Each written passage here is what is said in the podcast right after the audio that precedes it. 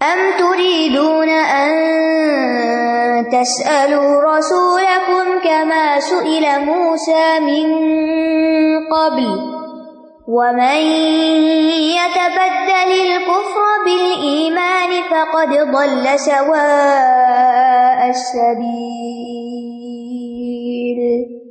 اے اہل ایمان، کیا تم بھی یہ چاہتے ہو کہ اپنے رسول سے اس طرح سوال کرو جیسے سوال اس سے پہلے موسا سے کیے گئے تھے؟ اور جو ایمان کو کفر سے بدل ڈالے تو یقیناً وہ سیدھے رستے سے بھٹک گیا۔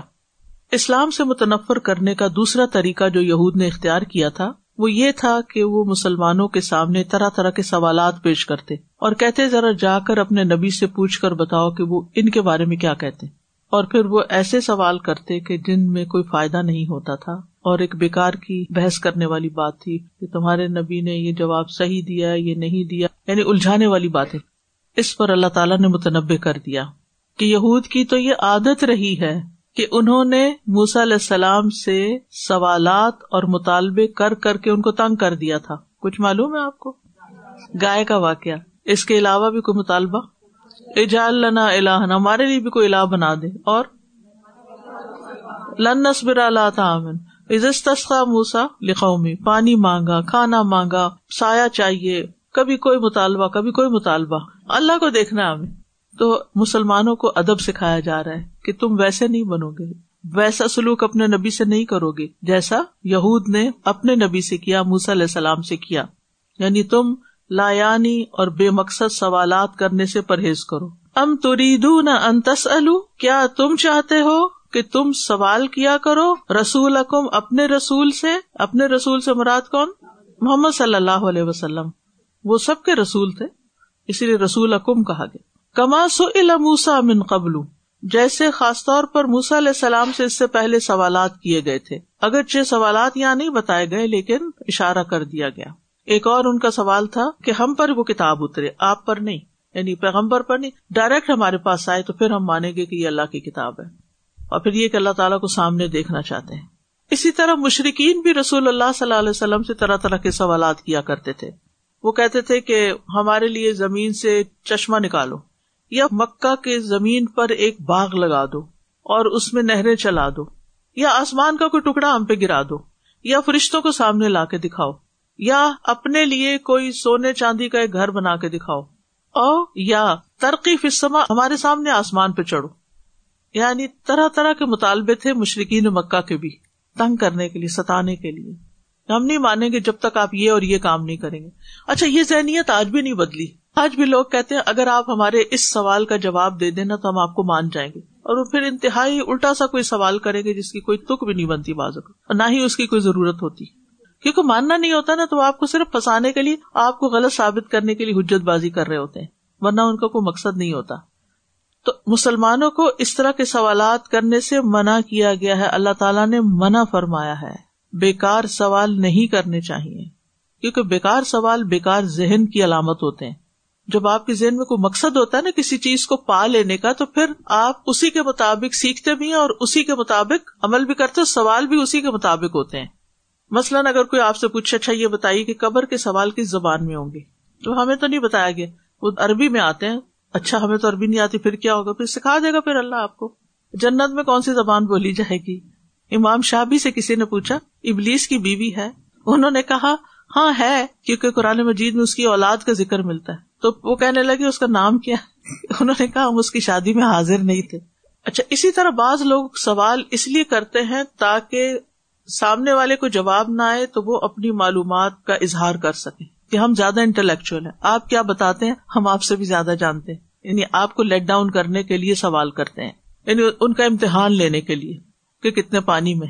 تو امام مالک سے کسی نے سوال کیے تو انہوں نے یاہی اپنے یاہیا تھے، سینکڑوں میل کا سفر کر کے ان کے پاس آئے تھے۔ تو اہل مغرب کے کچھ سوال تھے تو انہوں نے پوچھے تو انہوں نے کہا کہ لا ادری، مجھے نہیں معلوم جواب۔ کسی اور سوال کے بارے میں پھر کہا۔ تو شاگرد کہنے لگے کہ امام صاحب یہ بتائیے کہ میں وہاں جا کر اپنے لوگوں کو کیا کہوں گا کہ امام صاحب کو جواب نہیں آتے تھے۔ کہنا ہاں بالکل یہی جا کے کہنا کہ مالک لا یدری مالک کو یہ جواب نہیں آتے تھے۔ بات ختم۔ اسی طرح کبھی بھی لوگوں کو غلط جواب نہ دے جو نہیں آتا، بتا دیں، مجھے نہیں اس کا جواب آتا۔ I don't know I have no idea simple کیا کر لے گا کوئی؟ یعنی کیا ہو جائے گا؟ کیا آسمان گر پڑے کیا زمین پھٹ پڑے گی؟ نہیں، کچھ بھی نہیں ہوگا۔ اگر غلط جواب دیے تو پکڑ ہوگی۔ اسی لیے ساری زندگی اپنے آپ کو طالب علم کہیں۔ اسٹوڈینٹ آف نالج میں تو ابھی بھی سیکھ رہی ہوں۔ مجھے کوئی شوق نہیں اسکالر کہلوانے کا۔ اور نہ مجھے بن کے دکھانا ہے۔ میں سیکھ رہی ہوں اور اس لیے سیکھ رہی ہوں کہ اپنی اصلاح کر سکوں، عمل کر سکوں۔ اور اگر یہ بھی ہو گئی تو میں سمجھتی ہوں کہ بہت بڑا کام ہو گیا۔ اور جس کا جواب آتا ہو اور یقین ہو، پڑھ چکے ہو اتنا بتا دیں۔ اپنے پاس سے اضافے نہیں کرے کیونکہ دین میں ہمیں اجازت نہیں کہ اپنے پاس سے باتیں گڑ کے دوسروں کو خوش کریں۔ ہمارے اوپر یہ ذمہ داری نہیں ہے کہ ہم جھوٹ بول کے، غلط بیانی کر کے دوسروں کو خوش کریں۔ اگر ہمیں ایسا نہیں کیا تو ہمیں کوئی پوچھے گا نہیں۔ کہ ایک سوال ہی آیا تھا تو تم نے اس کے سامنے جھوٹ کوئی نہ بولا؟ ہمیں نہیں بولنا۔ یہاں بنیادی طور پر مسلمانوں کو کثرت سوال سے منع کیا گیا ہے۔ ایک دفعہ ایک صحابی نے پوچھا، میرے والد کون ہے کیونکہ اربوں میں زنا وغیرہ عام تھا تو اسلام سے پہلے تو کوئی منع نہیں تھا تو بعض لوگوں کو پھر لوگ تانے دیتے تھے، یہ تمہارا باپ نہیں ہے، تم کسی اور کی اولاد ہو۔ تو میرا باپ کون ہے؟ تو دوسرا ایک اور کھڑا ہو کہ، میرا باپ کون ہے؟ نبی صلی اللہ علیہ وسلم کو غصہ آ گیا۔ حالانکہ ایسے سوال کسی مجلس میں تو کرنا ہی نہیں چاہیے۔ اگر آپ کو وہی کے ذریعے معلوم ہو جائے اور آپ بتا دیں تو پھر آپ دیکھیں کہ آپ کی کیا عزت رہ جائے گی۔ تو اپنے لیے مشکل کڑی کرنے والی بات ہے نا۔ تو آپ نے فرمایا، اس ذات کی قسم جس کے ہاتھ میں میری جان ہے، میں آپ ضرور بتاؤں گا کہ کس کا باپ کون ہے۔ چاہے وہ اس کے باپ کے طور پر معروف ہو یا نہ ہو۔ تو یہ سن کے حضرت عمر گٹنوں کے بل گر پڑے۔ کہنے لگے، اللہ ہم توبہ کرتے ہیں۔ تو یہ آیت نازل ہوئی۔ کہ اے لوگ جو ایمان لائے ہو، تم ایسی چیزوں کے بارے میں سوال نہ کیا کرو کہ اگر تم پہ ظاہر کر دی جائے تو تمہیں بری لگے تو ہمارے دین میں ویسے بھی بال کی کھال اتارنا سخت منع ہے، کیونکہ اس سے دین مشکل ہو جاتا ہے۔ جو حکم ملا ہے، جیسے سمجھ آ رہی ہے کر لو۔ ابن عباس کہتے کہ بعض لوگ صرف رسول اللہ صلی اللہ علیہ وسلم سے مذاق کے طور پہ سوال کرتے تھے۔ کوئی پوچھتا میری اونٹنی گم ہو گئی ہے تو وہ کہاں ہے؟ جیسے آج بھی آپ دیکھیں کہ جو ریلیجیس پرسن ہوتے ہیں، لوگ سمجھتے شاید ان کو کوئی غائب کا علم ہے۔ چلو، چل کے پوچھتے ہیں چوری کس نے کی میری؟ لوگ جاتے ہیں باقاعدہ چوریاں پوچھنے۔ ان کو کہاں سے خبر آتی ہے؟ تو ایسی چیزیں نہیں کرنی چاہیے۔ ہاں حصول علم کے لیے جنون سوال کیا جا سکتا ہے۔ اسٹوڈینٹس کا امتحان لینے کے لیے سوالات دیے جا سکتے ہیں۔ ٹیسٹ لیا جا سکتا ہے۔ ٹھیک ہے؟ اس میں سوال کرنا منع نہیں ہے۔ کہ آپ نے کیا سمجھا اور کتنا سمجھا؟ وہ تو اسی علم کے بارے میں سوال ہوگا نا جو دیا جا چکا ہے۔ اسی طرح اگر آپ کو کسی چیز پر کنفیوژن ہے اور عمل کرنا چاہتے ہیں، آپ اس پہ سوال کر سکتے ہیں۔ قرآن مجید میں آتا ہے فصل ذکری ان کن تم لاتا عالم اگر کسی مسئلے کے بارے میں علم نہیں تو علم والوں سے پوچھ لو۔ صحابہ نے سوال کیے۔ آپ سے شراب اور جوئے کے بارے میں سوال کرتے ہیں، یتیموں کے بارے میں سوال کرتے ہیں، مال کہاں خرچ کرے اس کے بارے میں سوال کرتے ہیں؟ تو مسلحت کے تحت سوال کرنے کی اجازت ہے، بغیر مقصد کے سوال نہیں کرنے چاہیے اور فن کے طور پر اور بحث مباحثے کے لیے سوال نہیں ہونے چاہیے۔ اور خاص طور پر اگر احکامات کو ٹکرا کے پیش کرنا ہو کہ ایک جگہ تو یہ آتا ہے، تو یہاں یہ کیوں آ گیا؟ نہیں، اگر آپ سمجھنا چاہتے ہیں تو ویل اینڈ گڈ آپ تحقیق کیجیے ریسرچ کریں جانے لیکن اگر اعتراض کے طور پہ آپ کر رہے ہیں، یہ ثابت کرنے کے لیے کہ یہ قرآن عمل کے قابل نہیں ہے، تو اس قسم کی حرکت جو ہے وہ دین کے منافی ہے۔ کیونکہ اس سے انسان کا ایمان کفر میں بدل سکتا ہے۔ کئی لوگ ایسی باتوں میں پڑھ کے دین سے دور ہو جاتے ہیں۔ وہ میں یتبدل الکفر بل ایمانی اور جو ایمان دے کر کفر کو لے لے گا، تبدیل کر لے گا یعنی گستاخی والے سوال کر کے اپنے ایمان کو کھو دے گا، کیونکہ اللہ پر اعتراض، اللہ کے کلام پر اعتراض، اللہ کے رسول صلی اللہ علیہ وسلم پر اعتراض، یہ ادب کے خلاف ہے، یہ ایمان کے خلاف ہے، یہ انسان کو اسلام سے نکال کے کفر کے دائرے میں داخل کر دیتا ہے۔ تو یہاں اس کی طرف اشارہ ہے۔ تو یہ اللہ اور اس کے رسول کے ساتھ کفر ہے کہ انسان اعتراض والے اور بے مقصد اس طرح کے گستاخی والے سوال کرے۔ اور جو ایسا کرے گا فقط اللہ سواہ سبیل، وہ سیدھے رستے سے بھٹک جائے گا۔ یعنی سواہ سبیل سے مراد ہے درمیانہ راستہ یعنی سیدھا راستہ مراد ہے۔ یعنی رستے کے درمیان سے ہٹ کر سائڈوں پہ چلا جائے گا اور پھر وہاں سے باہر بھی نکل سکتا ہے۔ کیا آپ ہائی وے پہ لین کے اوپر گاڑی چلا سکتے ہیں؟ اگر آپ لین چینج کر رہے ہیں تو آپ کہتے مجھے تو یہاں مزہ آ رہا ہے، لین بیچ میں ہو اور میں لکیر کی فقیر اس پہ چلوں، تو چلنے دیں گے آپ کو؟ نہیں۔ تو آپ ایج پہ آ گئے ہیں اور دوسرے کے بھی ایج پہ آ گئے ہیں۔ آپ خطرناک کام کر رہے ہیں۔ تو جو ایسے سوالات کرے گا، وہ دین کے اندر نہیں رہے گا، ایج پہ آ جائے گا اور کسی وقت ٹکرا جائے گا کسی اور سے اور نقصان ہو جائے گا۔ تو اس آئے سے پتا چلتا ہے کہ کثرت سوالات منع ہے سابقہ قوموں کی ہلاکت کثرت سوالات سے ہوئی۔ ایمان والوں کو کثرت سوال سے منع کیا گیا ہے۔ بے مقصد سوال پر نبی صلی اللہ علیہ وسلم ناراض ہوئے۔ کھانے پینے کے معاملے میں بھی بے جا سوالات نہیں کرنے چاہیے۔ نبی صلی اللہ علیہ وسلم نے فرمایا، جب تم میں سے کوئی اپنے مسلمان بھائی کے پاس داخل ہو، ان کے گھر میں انوائٹیڈ ہو کھانے پر، پھر وہ اسے اپنے کھانے میں سے کھلائے تو چاہیے کہ کھائے اور اس کے بارے میں سوال نہ کرے۔ آپ کی کمائی کہاں سے ہے؟ حلال ہے کہ حرام ہے؟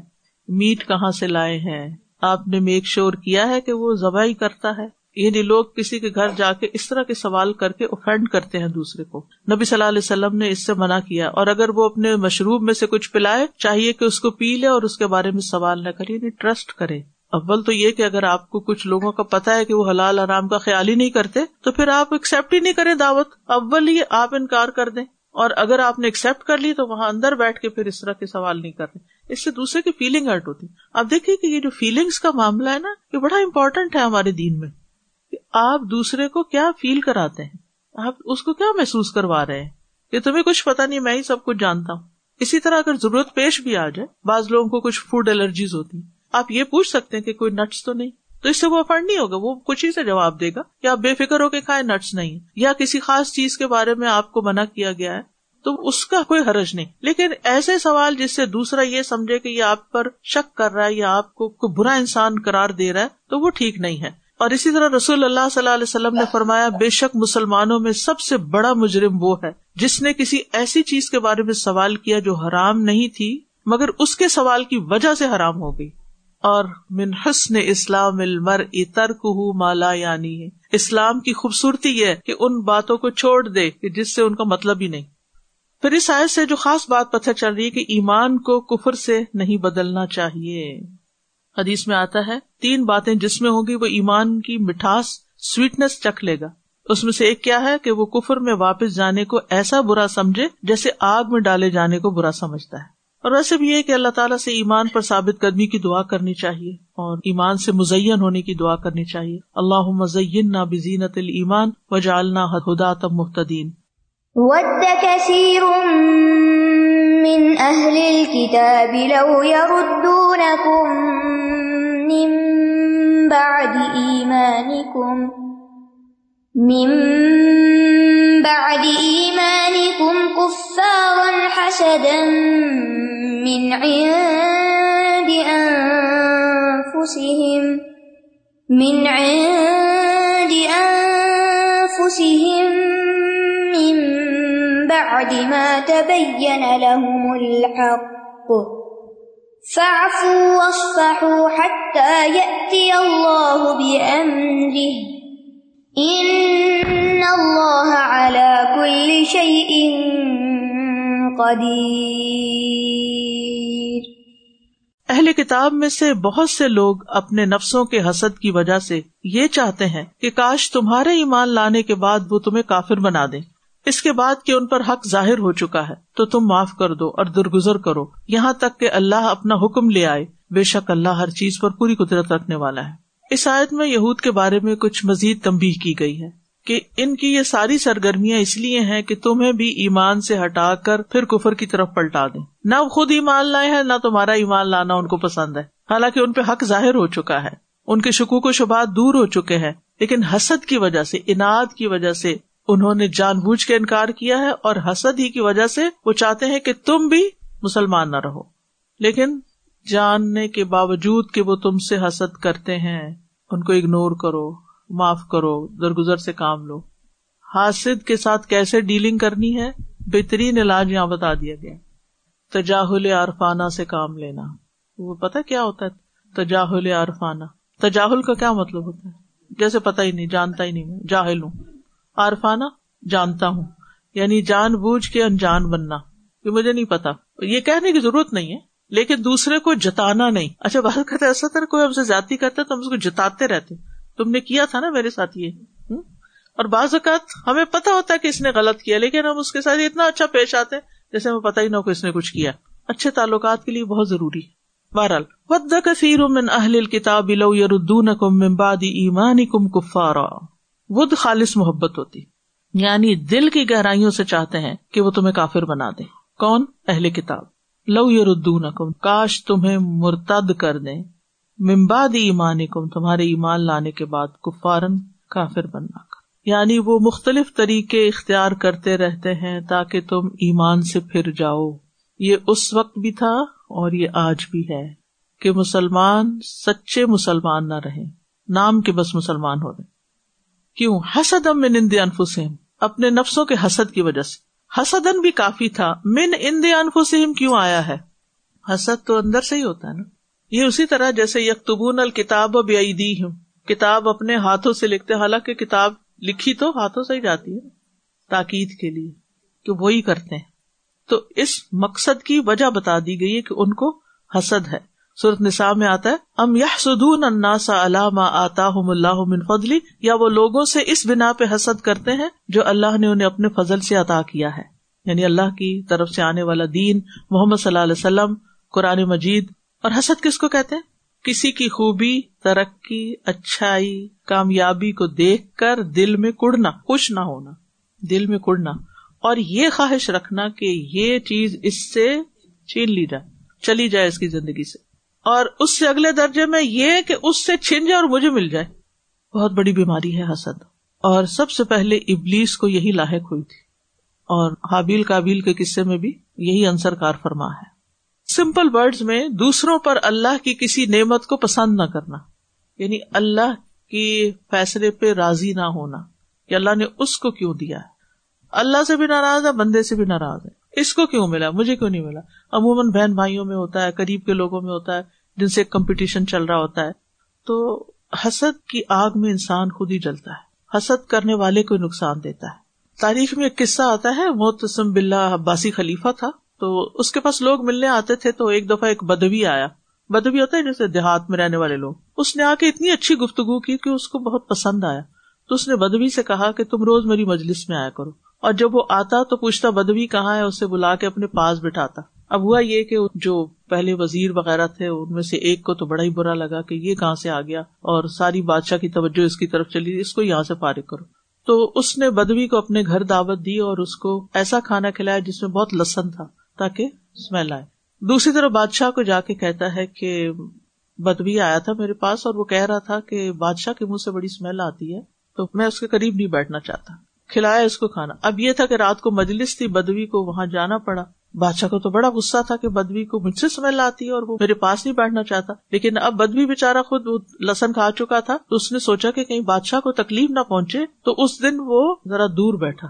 اب وہ ثابت ہو گیا۔ تو بادشاہ کو یقین آ گیا کہ جو بات مجھے پہنچائی گئی یہ بالکل سچ ہے کیونکہ اب یہ بات بھی صحیح سے نہیں کر رہا اور دور بھی بیٹھا ہے۔ تو اس نے منگوایا کاغذ اور اس پہ لکھا کہ اس خط والے کو قتل کر دیا جائے اور وہ خط بند کر کے بدوی کے ہاتھ میں دیا کہ فلاں کے پاس جا کے امانتن دے دینا، خود نہیں پڑھنا۔ اچھا وہ جا رہا تھا تو وہ جو حاصل تھا وزیر، اس نے دیکھا کہ اچھا یہ بادشاہ نے اس کو وظیفہ بھی کوئی دے دیا یا کوئی انعام دے دیا، کچھ لکھ دیا ہوگا کہ اس کو فلاں فلاں چیز۔ اس نے کہا کہ کدھر جا رہے ہو؟ باہر نکلا کہا جا رہے کہا، مجھے کہا کہ فلاں شخص کو یہ خط دیا اس نے کہا کہ میں تمہاری طرف سے دے دوں۔ اس نے کہا ہاں شوق سے۔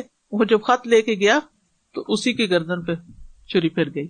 تو حاصل جو ہوتا ہے، وہ اپنے لیے خود گڑھا کھودتا ہے۔ اگر آپ کسی کا برا چاہیں گے نا، کسی کی نعمت کا زوال چاہیں گے، تو آپ کی اپنی نعمتوں کا پہلے سے ہی زوال ہو چکا کہ آپ کے پاس ہیں، لیکن اب آپ جلنے کڑنے میں اتنے مصروف ہیں کہ آپ کو اپنی نعمتیں نظر نہیں آتی۔ آپ اسی پریشانی میں کہ دوسرے کو کیا کچھ میں۔ سارا وقت آپ کے دماغ میں یہی پریشانی ہے کہ اس کے پاس یہ فلاں فلاں چیز کیوں آ گئی۔ بہرحال، تو حسد جو ہے، یہ بہت تکلیف دہ چیز ہے، نقصان دہ۔ ممباد ما تبین الحم اس کے بعد کہ ان کے لیے واضح ہو گیا، الحق کو حق۔ یعنی وہ جہالت کی بنا پہ نہیں حسد کر رہے۔ ان کو پتا ہے حق کیا ہے، پھر بھی جان بوجھ کے وہ ایسا کر رہے فاف وسف بس معاف کر دو اور درگزر کرو۔ یہ مومنوں کو عمومی خطاب ہے۔ اس میں رسول اللہ صلی اللہ علیہ وسلم بھی داخل ہے اور باقی بھی۔ اف معاف کرنے کو کہتے ہیں اور صف درگزر کرنے کو۔ ٹھیک ہے؟ اف کا مطلب ہے گرفت نہیں کرنا۔ پکڑنا نہیں، کسی کو سزا نہیں دینا۔ اور صف کا مطلب ہے اس سے اعراض کرنا۔ کسی چیز سے مکمل منہ پھیر لینا، جیسے ہے ہی کچھ نہیں۔ یعنی کسی کو نہ پکڑنا، ظاہر نہیں ہونے دینا۔ مثلاً اگر آپ کسی ایسے شخص کے پاس سے گزرے جو کوئی غلط کام کر رہا ہے، اور مثلاً آپ کے خلاف کچھ کر رہا ہے نا، یا کوئی بات آپ کے کان میں پڑ گئی یا کچھ بھی، تو آپ خاطب الجاہل ایک طرف سے گزر جائیں۔ ظاہر نہ کریں۔ کیونکہ اگر آپ نے کہا مجھے پتا چل گیا، پھر وہ صفائیاں پیش کرے گا، وہ جھوٹ بولے گا، آپ نے اس کو جھوٹ بولنے میں مجبور کر دیا، پھر اس کے اور آپ کے بیچ میں ایک دل میں کوئی چیز آ جائے گی، پھر وہ لمبا سلسلہ چل پڑے گا۔ وقت بچانے کے لیے بہتر ہے ایسی چیزوں سے آنکھ بند کر کے انسان نکل جائے۔ تو معاف کرنے کے ساتھ ساتھ جب تک اگنور نہ کیا جائے اگنور کرنا، اس وقت تک معافی پوری نہیں ہوتی۔ حتیاتی اللہ ہی جیسے نبی صلی اللہ علیہ وسلم نے منافقین کے ساتھ کیا تھا، آپ کو پتا چل بھی جاتا تھا کہ یہ اوپر اوپر سے باتیں کیے جا رہے ہیں، لیکن آپ ان کو کہتے نہیں تھے، جتاتے نہیں تھے۔ حتیاتی اللہ بمری یہاں تک کہ اللہ اپنا فیصلہ لے آئے یعنی دوسرا حکم، ان کو سزا دینے کا۔ اور بعد میں آپ کو معلوم ہے کہ مدینہ میں جو قبائل تھے یہود کے، ان کے ساتھ کیا ہوا۔ ٹھیک ہے؟ ابتدا میں کیا حکم تھا؟ اگنور کر دو، کام پہ فوکس رکھو، لڑائی جھگڑے نہیں چھیڑو۔ اور بعد میں پھر اللہ کا حکم جو بھی آیا، اس پہ عمل ہوتا رہا۔ ان اللہ اللہ کل شین قدیر، بے شک اللہ ہر چیز پر پوری طرح قادر ہے۔ یعنی اللہ تعالیٰ جو بھی چاہتا ہے کر گزرتا ہے، اسے کوئی بے بسی لاحق نہیں۔ اس آئے سے یہ پتا چلتا ہے کہ اہل کتاب مسلمانوں سے دشمنی رکھتے ہیں۔ پھر مرتد کی تعریف یہاں پتا چلتی ہے کہ جو اسلام لانے کے بعد کفر اختیار کر لیتا ہے، وہ مرتد ہوتا ہے۔ یہ ردون کم کا لفظ اسی سے ہے۔ رد سے را دال دال، اسلام کو ریجیکٹ کر دیتے ہیں۔ پھر آپ دیکھیے کہ حق واضح ہونے کے بعد اس سے منہ نہیں موڑنا چاہیے۔ ممبا دما تبین الحم الحق۔ جب حق کا پتا چل جائے تو پھر اس کو کیا کرنا چاہیے؟ لے لینا چاہیے۔ اور پھر کسی بھی چیز کا کوئی فائنل ایکشن لینے سے پہلے تجاہل عرفانہ سے کام لینا چاہیے، حتیٰ کہ وہ وقت آ جائے کہ جب وہ چیز رائپ ہو جائے، پھر آپ فروٹ کب توڑے جب رائٹ رائپ ہو جائے۔ کچا نہیں توڑنے جی، چھوٹی چھوٹی باتوں پر لڑائی جھگڑے ڈال کے نہیں بیٹھنے اس میں ایک پیرنٹنگ کا بڑا اچھا اصول آپ کو دوں گی۔ بچوں کو ہاتھ چھوٹی بڑی چیز پہ مت پکڑے انہوں نے کوئی چیز گرا دی اگنور کر، ایک لفظ منہ سے نہ نکالے اور آپ کو پتا چل رہا ہے کہ انہوں نے بے دھیانی میں کیا ہے، پرواہ نہیں کی، کچھ نہیں کہ کوئی لڑائی کر رہے ہیں، آپس میں ٹھیک ہے سلاح کر لیں گے، نہیں کرتے، آپ انٹرفیئر نہیں کرے اللہ کے بہت ڈینجرس کام ہو رہا ہو۔ چھوٹی چھوٹی غلطیاں لیٹ کر رہے ہیں، آہستہ کر رہے ہیں۔ ہر وقت مت ڈانٹے لیکن اگر نماز نہیں پڑھتے تو پھر آپ فارم ہو جائیں۔ وہ ساری چیزیں معاف ہیں، یہ معاف نہیں۔ ان کو بھی پتا چل جائے گا کہ یہ نہیں چھوٹنے والی، یہ تو کرنی ہے۔ پھر کچھ دنوں میں عادت ہو جائے گی، ان کو ٹھیک ہو جائے گی۔ وہ مائیں جو ہر بات پہ ڈانٹتی ہیں، ہر بات پہ آسمان سر پہ اٹھا لیتی ہیں، وہ اپنے آپ کو مشکل میں ڈالتی ہیں۔ ان کے بچوں کو یہ نہیں پتا چلتا کہ امپورٹینٹ کیا ہے اور کم امپورٹینٹ کیا اور ان امپورٹینٹ کیا ہے۔ وہ بےچارے بھی کنفیوز بچے ہی پھر پلتے ہیں۔ نہ ان کو ماں کی ممتا ملتی ہے، نہ انہیں پتا چلتا ہمدردی کیا ہوتی ہے۔ کون سی چیز چھوٹی ہے، کون سی چیز بڑی ہے۔ تو معاف کرنا سیکھے اور جہاں آپ نے اسٹینڈ لینا ہے، جو چیز ٹھیک نہیں ہے، وہ ٹھیک نہیں ہے۔ وہ ان کو پتا ہونا چاہیے کہ یہاں زیرو ٹالرنس ہے، باقی چیزیں معاف ہو سکتی ہیں۔ کیونکہ آپ دیکھیے، بچہ نماز چھوڑ دے، بازو کا تو ہم کچھ بھی نہیں کہتے۔ لیکن اگر وہ گلاس توڑ دے تو ہم تو ان کو پتا چل رہا ہے نا کہ ماں کے نزدیک گلاس زیادہ امپورٹینٹ ہے، دنیا زیادہ امپورٹینٹ ہے آخرت کے نقصان سے۔ بہرحال یہاں حسد کی مذمت بھی ہے اور حسد ایمان کے منافی ہے۔ نبی صلی اللہ علیہ وسلم نے فرمایا کسی بندے کے دل میں ایمان اور حسد دونوں چیزیں اکٹھی نہیں ہو سکتی۔ آپ نے فرمایا لوگ اس وقت تک خیر پر رہیں گے جب تک وہ آپس میں حسد نہیں کریں گے۔ جنت میں داخلے سے پہلے لوگوں کے دلوں سے حسد بوگز نکال دیا جائے گا۔ صاف ستھرے ہو کے جنت میں جائیں گے۔ حسد جو ہے قابل مذمت عادت ہے، جو جسم کو بھی نقصان دیتی ہے، دین کو بھی خراب کرتی ہے۔ اور پھر اس کی کوئی حد نہیں ہوتی، دن ب دن بڑھتا ہی چلا جاتا ہے وہ حسد۔ حسد کسی کو نہیں چھوڑتا، حتیٰ کہ حسد کرنے والے کو بھی نقصان دیتا ہے۔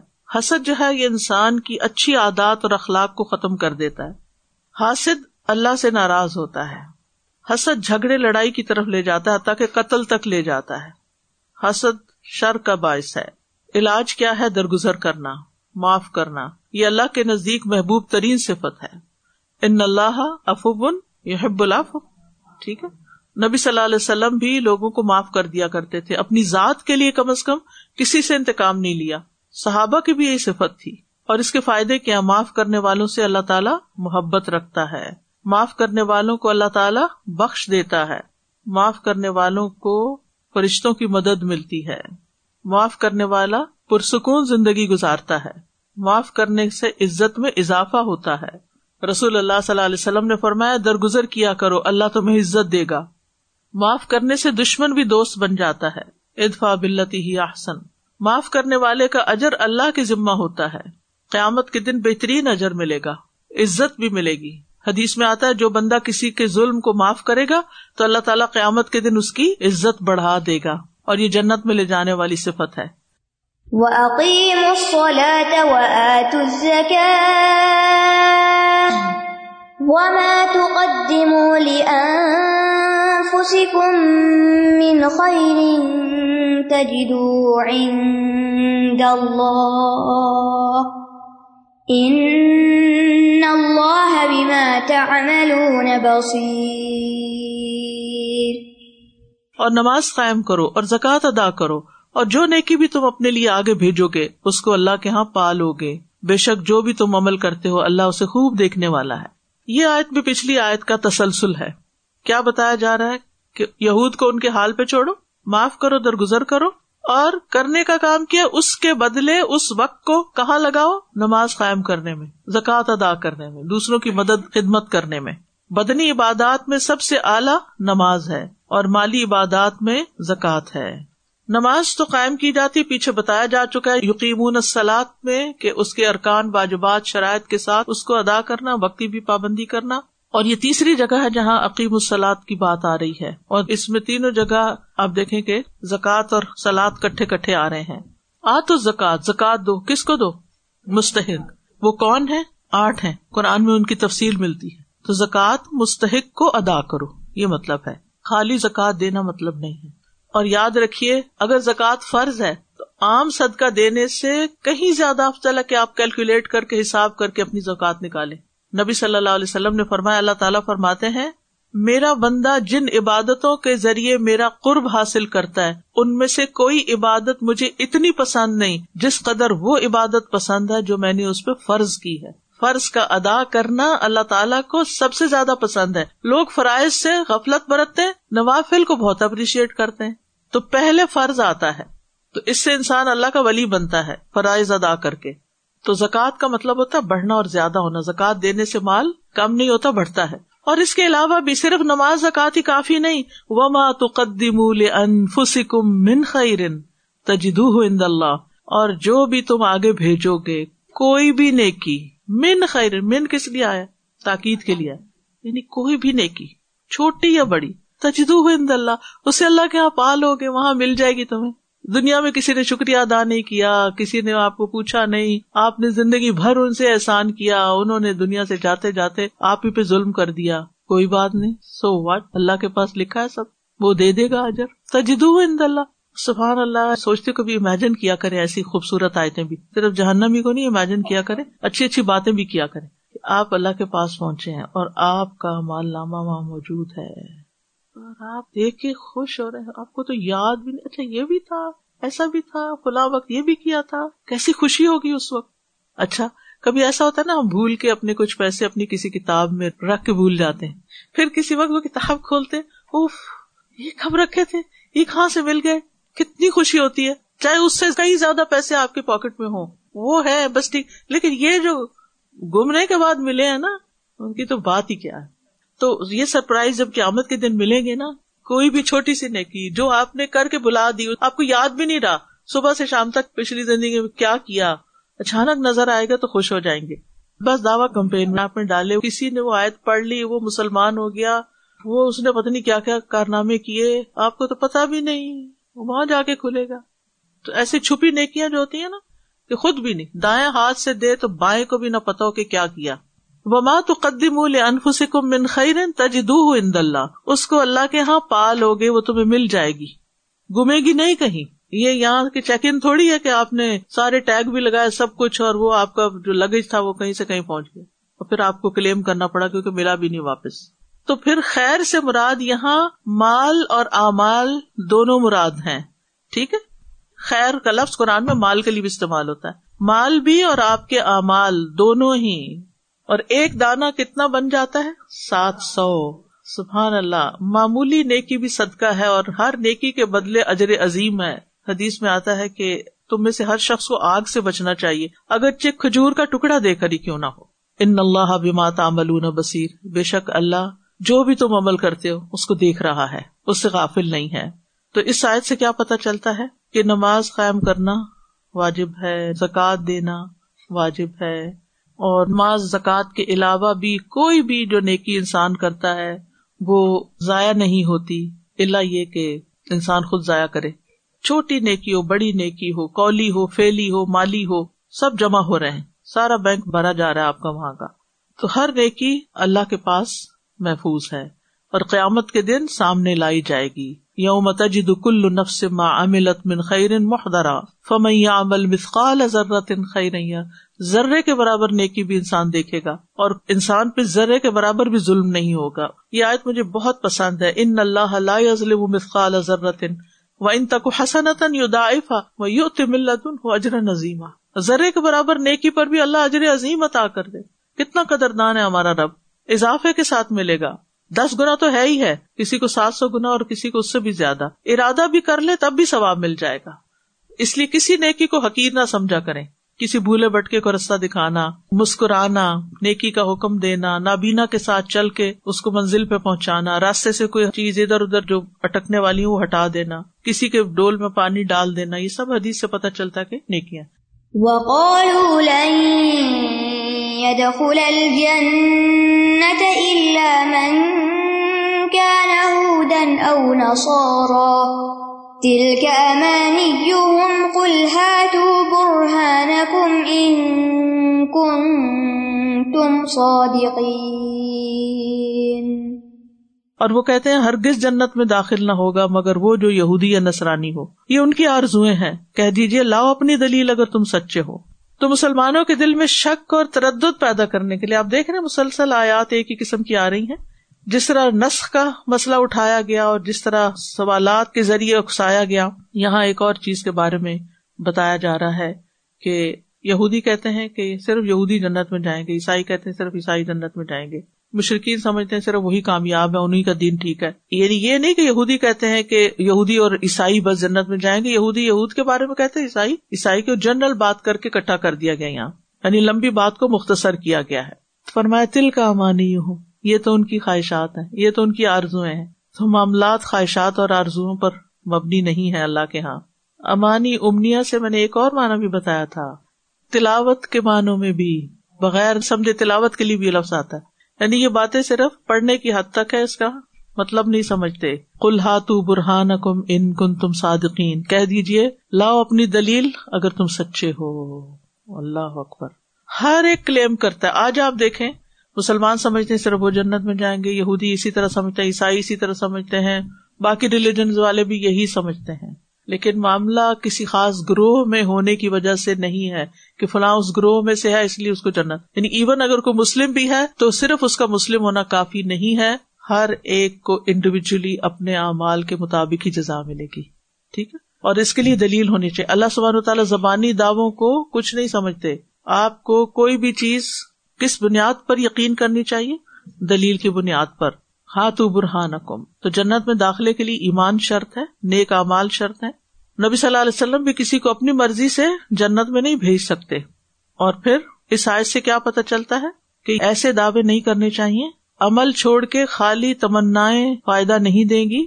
انسان جو کچھ بھی کرے دلیل کی بنیاد پر کرے۔ جس چیز کو نیک عمل سمجھ کے کرتا ہے، اس کو دلیل کے ساتھ کرے۔ بلا من اسلم وجهه لله وهو محسن فله اجره فله اجره عند ربه ولا خوف عليهم ولا هم يحزنون ہاں جس کسی نے اپنا چہرہ اللہ کے لیے جھکا دیا اور وہ محسن بھی ہو تو اس کا اجر اس کے رب کے پاس ہے۔ ایسے لوگوں کو نہ کوئی خوف ہوگا، نہ وہ غمگین ہوں گے۔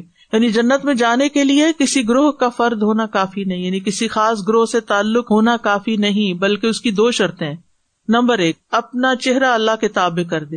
جب چہرہ اللہ کے لیے ہو جاتا ہے، اللہ کی طرف ہو جاتا ہے، تو پھر کیا ہوتا ہے؟ آپ جدھر منہ کرتے ہیں، ادھر ہی سارا جسم بھی کر لیتے ہیں۔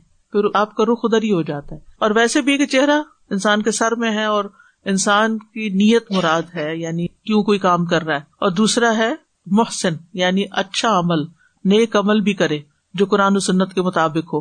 پہلی شرط نہ ہو تو منافقت اور ریا کاری ہے۔ اللہ کے لیے کام نہیں، تو کیا ہے پھر؟ دکھانے کے لیے تو ریا کاری ہے۔ اور دوسری شرط پوری نہ ہو تو بدت اور گمراہی ہے، جو سنت کے مطابق نہیں۔ بلا من اسلم وجہ بلا بلا کا مطلب کیا ہے؟ کیوں نہیں؟ من اسلم، جو بھی اسلام لایا۔ جس نے بھی سپرد کر دیا وجہ اپنے چہرے کو، اپنے دین کو اپنی عبادت کو اللہ کے لیے خالص کر لیا اور سجدے میں زمین پر اپنے چہرے کو رکھ دیا ایک اللہ کے لیے۔ وہ محسن، اور وہ محسن بھی ہے یعنی صحیح سنت کے مطابق عمل کرنے والا ہے، احسن عمل کرنے والا ہے۔ فلاح اجر اندر رب بھی اس کا اجر اس کے رب کے ہاں ہے۔ ولا خوف علیہم ولا ہم یا رب کے ہاں اجر کی کیا شکل ہے؟ جنت۔ جنت بھی ملے گی اور جنت میں خوف اور غم نہیں ہوگا۔ خوف کس چیز کا ہوتا ہے؟ خوف ہوتا ہے مستقبل کا اور غم ماضی کا۔ دنیا میں یہ دونوں چیزیں ہوتی ہیں، انسانوں کو بھی، پیغمبروں کو بھی۔ ٹھیک ہے؟ موس علیہ السلام لاٹھیوں اور جو رسیاں پھینکی گئی تھی ان سے فاؤ جسفی نفس ہی خی فتن مس علیہ السلام ان سے خوف میں مبتلا ہوئے تھے۔ تو اس سے پتا چلتا ہے کہ دنیا میں بھی خوف ہو سکتا ہے۔ اور دنیا میں غم بھی ہو سکتا ہے، جیسے کس نبی کو ہوا تھا، یعقوب علیہ السلام۔ لیکن یہ دونوں کیفیات ہونے کے باوجود مومن اپنے رب سے راضی رہتا ہے۔ تو اس شاید سے یہ پتا چلتا ہے کہ کامیابی کے لیے دو شرائط ضروری ہیں۔ اعمال میں ایک تو ہے کہ وہ اخلاص پر مبنی ہو، دوسرا یہ کہ شریعت کی اتباع ہو۔ منافق کی نیت ٹھیک نہیں ہوتی اور فاسق کا عمل ٹھیک نہیں ہوتا۔ تو نفاق اور فسق دونوں سے ہی پرہیز کرنا ہے۔ حضرت عمر نے ایک عیسائی راہب کو دیکھا جس کے کپڑے بڑے بسیدہ تھے، سر غبار آلو تھا۔ حضرت عمر دیکھ کے رونے لگے۔ پوچھا، آپ کو کیا چیز رلا رہی؟ ہے کہا، اس مسکین کو دیکھ کے رونا آ رہا ہے۔ اس نے عمل بھی کیا، لیکن اس کا عمل قیامت کے دن اس کو یہ فائدہ نہیں دے گا کہ دنیا کی ہر چیز اس نے چھوڑی ہوئی ہے۔ تو فائدہ نہیں دے گا۔ کیوں؟ اس طریقے پر نہیں ہے جو ان کے پیغمبر چھوڑ کر گئے۔ تو پیغمبر سے الگ راہ، سنت سے الگ راہ نکالنا کیا کہلاتا ہے؟ بدعت نئے نئے طریقے نکال لینا، اپنی مرضی کے طریقے نکال لینا اور کہنا یہ دین ہے۔ تو بہرحال یہ چہرے کی بڑی اہمیت ہے اسلام میں، چہرے کو اپنے رب کی طرف ہی موڑ کے رکھنا چاہیے یعنی جو بھی ہو، دھیان اللہ ہی کی طرف ہو۔ اور سب سے اچھا انسان بھی وہی ہے جس نے ایسا کیا۔ اور نماز میں بھی اللہ کی طرف متوجہ رہنا چاہیے۔ اور سوتے ہوئے کیا کرنا چاہیے؟ اسلم تو وجہ الئی وفوس امری الئی بچ چہرہ ہوتا ہے نا، جب چہرہ دے دیا تو سبھی کچھ دے دیا۔ تو کہا کرے، اللہ میں نے اپنا آپ تیرے حوالے کیا، ٹھیک ہے؟ اور حیاتی کلو للہ، میری ساری زندگی اللہ کے لیے ہے۔ تو بہرحال اپنے آپ کو اللہ کے سپرد کرنا چاہیے اور اللہ ہی کا بن کے رہنا چاہیے، کیونکہ اللہ ہی کا حق ہم پر سب سے زیادہ بڑا ہے۔ ما ننسخ من آية أو ننسها، نأت بخير منها أو مثلها؟ ألم تعلم أن الله على كل شيء قدير؟ ألم تعلم أن الله له ملك السماوات والأرض وما لكم من دون الله من ولي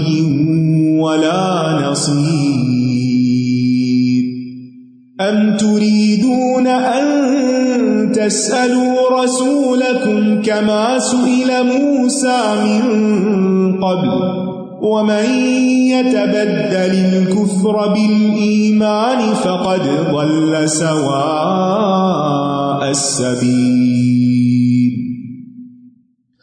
ود كثير من أهل الكتاب لو يردونكم بعد إيمانكم كفارا حسدا من عند أنفسهم، من عند أنفسهم من بعد ما تبين لهم الحق.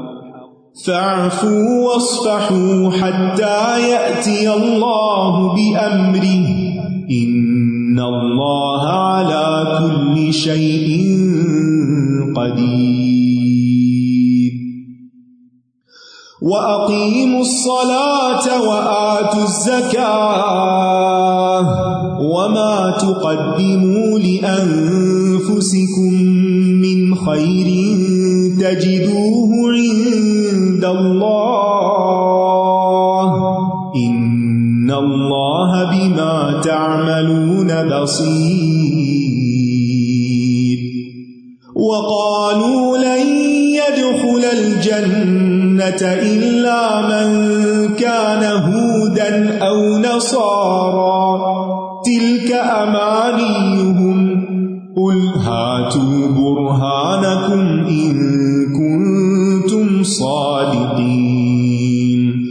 بلى من أسلم وجهه لله وهو محسن فله أجره عند ربه ولا خوف عليهم ولا هم يحزنون.